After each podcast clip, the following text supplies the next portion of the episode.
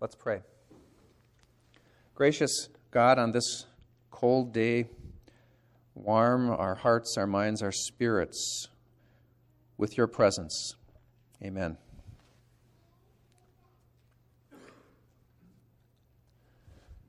My sermon today is entitled The Empty Cup.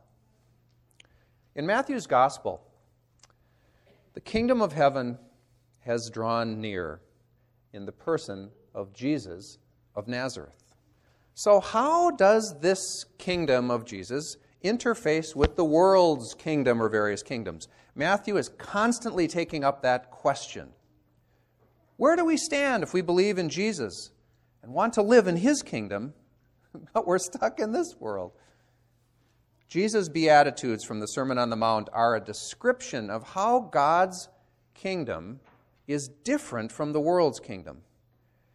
The Beatitudes describe the gaps and voids that open up in our souls and in our world from living in a fallen kingdom while awaiting the promises of Jesus about God's kingdom, the kingdom of heaven.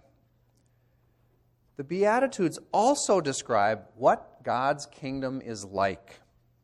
It is based on mercy, for instance, not vengeance peacemaking, not conquest. These are among the ways that we are lights or flashlights in the world. A beatitude is a pronouncement about who is declared fortunate, favored, happy, blessed. It's variously interpreted and translated. In the Bible, the Beatitudes are promises pronouncements from God. But to get us started in exploring Beatitudes, how would the Beatitudes look if they were written by our popular culture, popular wisdom, TV preachers? I think the Beatitudes, according to our popular culture, would have a heavy dose of prosperity gospel and theology of glory, which is to say, in a nutshell. If I can rise from the ashes of this broken world and make something of myself, like a modern day phoenix, God will then look favorably on me. In the meantime, and most of the time, I don't need God really, but if I'm in a fix, then maybe. Here is my version of the world's Beatitudes, uh, followed immediately, point by point, by Jesus' Beatitudes. Okay, tell me, Tell me what you think of these. Um, I'll just do the first five. Okay, so here's my first take on uh, my take on the first one. Blessed are the upbeat and positive, for they create their own future. Hmm? Jesus' version of this is Blessed are the poor in spirit, for they will inherit the kingdom of God. Here, God creates your future, not you, so that your poorness of spirit is not an obstacle for God's unconditional gift. On the contrary. Number two, blessed are those who don't wallow, but pick themselves up and get on with it, for there's work to be done. Again, this is a beatitude according to our world, I think. And there's certainly certain amount of truth in every one of these, for sure. Okay? Does that one ring true? Here's Jesus' version Blessed are those who mourn, for they will be comforted. You see, getting on with it is important. We all know that. Jesus knew it. But not if it's at the expense of mourning. We find God there in mourning. Number three, blessed are the strong, for they will prevail. Isn't that the way it is in the world? well, what does Jesus say? I think we know that one. Blessed are the meek, for they will inherit the earth. Meek here does not mean weak, by the way. It means humble and nonviolent, among other things. Number four, Blessed are the righteous and good, for they will be rewarded. Jesus' take is a little different. Blessed are those who hunger and thirst for righteousness, for they will be filled. You see, those who hunger and thirst for righteousness understand that they don't possess it, they don't have it, but they yearn for the righteousness of God. And so they are not self righteous. And my last take on the world's Beatitudes Blessed are the unforgiving, for they are not naive, and they will get even. I mean, you ever watch TV or the movies? How many plots hinge on sweet revenge? And you want it when you're watching it, right? We get sucked into that stuff. Jesus' beatitude is, is this Blessed are the merciful, for they will receive mercy. You see, mercy and forgiveness are not naive and stupid. They are, in fact, the only way the cycle of violence and destruction can be broken. So, there we have a contrast would you submit that the, the first version of Ways of the World, it's, it's out there, those attitudes, those, this is the way you make it in life, huh? And then there's Jesus' Beatitudes. But if the meek, the mournful, and the poor in spirit are the blessed ones, well, what does that say about, about life? If I'm having a good day, should I look for something to bring me down so that I can be blessed? Anxiously awaiting for that day in the next life when my fortunes will be reversed? Are, are, we supposed to seek misery here? In fact, there have been great thinkers throughout the ages who have criticized Christian teachings on this very point. Uh, uh, Friedrich Nietzsche, the 19th century German philosopher, was openly scornful of the Christian Beatitudes. He thought they were weak minded and vengeful Teachings like this, he argued, encourage weakness with the promise that God will one day avenge the weak by punishing the strong. This Nietzsche found offensive. It's the strong and powerful who deserve to be rewarded, he argued, for it is they, the winners in the world, who have created civilization, not the weak and feeble. I don't think he's the only one that has that point of view. Let me suggest that God's agenda is a little bit different from Nietzsche's. Let me suggest also that Jesus never considered poorness, hunger, and mourning to be virtues in and of themselves, but rather, I would suggest, doors that help us embrace God's promises. The first five Beatitudes actually if you, if, if you look at them carefully, are all about vulnerability, aren't they? And the state of lacking something poor, mournful, meek, hungry, thirsty.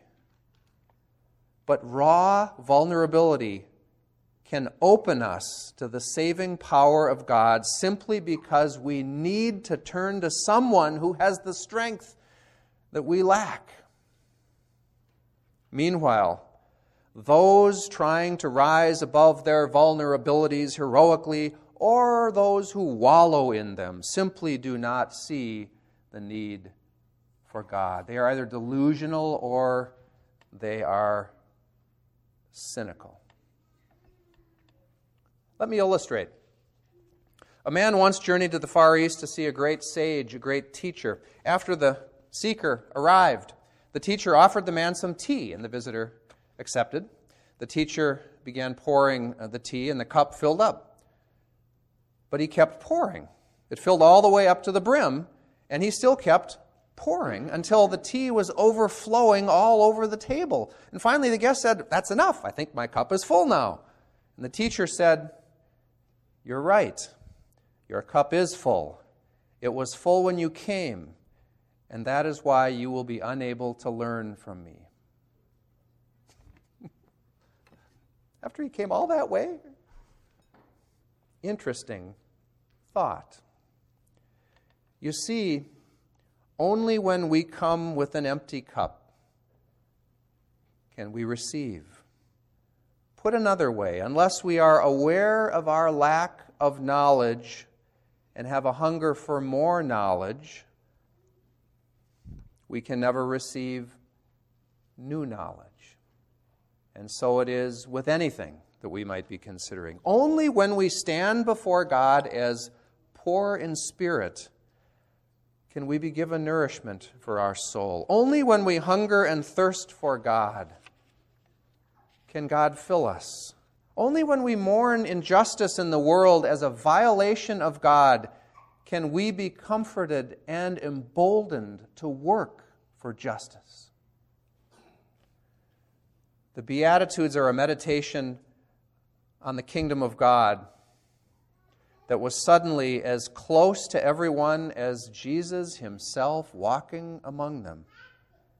But the Beatitudes invite us to be honest about a painful recognition. Tell the truth that God's promised future is deeply at odds with this broken world of which we are a part. And that gap leaves us poor in spirit. It leaves us mournful. And it should. It means we're paying attention. It means we're being honest. Even more than that, our spirits will be poor and we will mourn because there is a price to pay when we belong to Jesus and lean into the kingdom of God, the kingdom of heaven, and embrace its values in a world that is scornful of that oftentimes, like Nietzsche. And of course, look at what happened to Jesus. Pick up your cross and follow him. Yet, there are unconditional promises here that God will restore us. The kingdom of heaven is our promised future. So blessed are the poor in spirit. Their suffering will end well because God's kingdom prevails. But the Beatitudes are also present declarations in real time. They invite us to be open to the painful or empty spaces in our lives, the distances between this world and God's promised kingdom. But rather than trying to frantically fill those spaces with, with clutter, so that our cup is full with stuff. We sit still and let God fill it. It is not God's will that we be miserable, you see. It is God's will that we be open to God who gives life and that we be honest with ourselves. I remember vividly a time like that in my life. It was the summer after I graduated from high school, and I had been chosen to play for Young Life's international basketball team on a promotional tour to Australia. Young Life is a Christian youth organization. Now, this was a real ego builder for me, and one that I really needed since my senior year had been pretty deflating. Between uh, injuries and subpar performance, I did not have a good year in my favorite sport, basketball. But beyond that, my dating life was like listening to crickets. And I, and I struggled with not, not fitting in. I was an athlete, uh, but I didn't feel at home with the whole rowdy jock social scene. So I was kind of adrift. Uh, I sort of felt sometimes like a loser and, and like I didn't belong um, I felt displaced in my everyday world. Then the young life thing came around, which was great. I started feeling better about myself again. Uh, so, uh, our team came together from all over the country for a week of training and spiritual discipleship at a camp in California. But after a few days, I, was, I, was dep- I felt depressed, though I, I wasn't entirely sure why. True, I, you know, I wasn't playing very well, and I hadn't yet bonded with all these guys who kept blocking my shots. So this was kind of a replay of my senior year, sort of. I felt fragile, homesick, and just down. This isn't the way it's supposed to be when you're 18, is it? Got the world by the tail. I tried talking to my coach, a man I, I, I didn't really know, but that didn't help. So I finally decided to go for a walk and be alone with two people I did know myself and Jesus.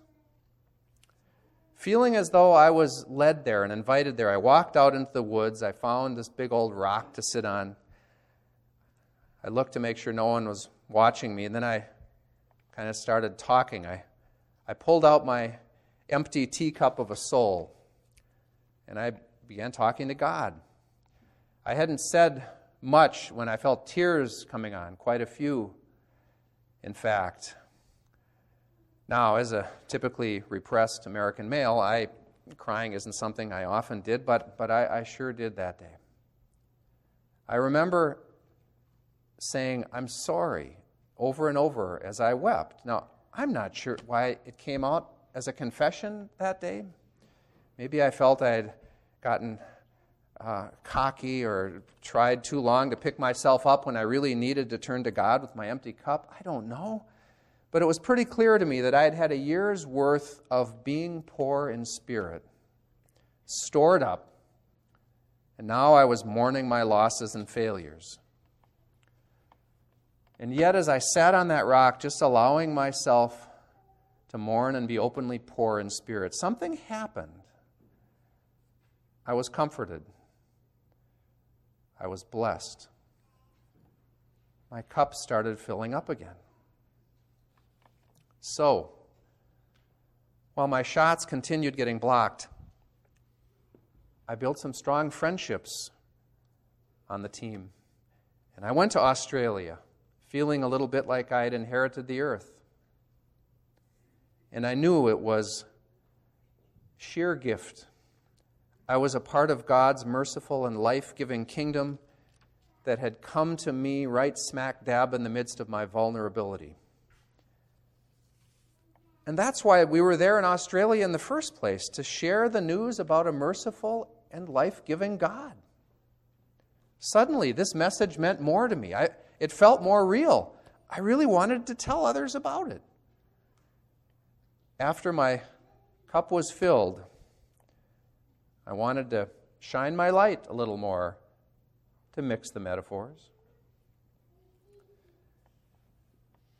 In varying amounts and degrees, this world leaves everyone poor in spirit, whether they care to admit it or not.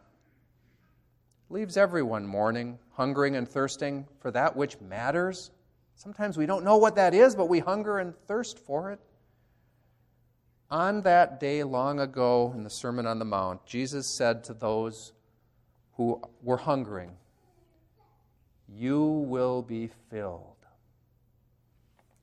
And he says it today too. Amen.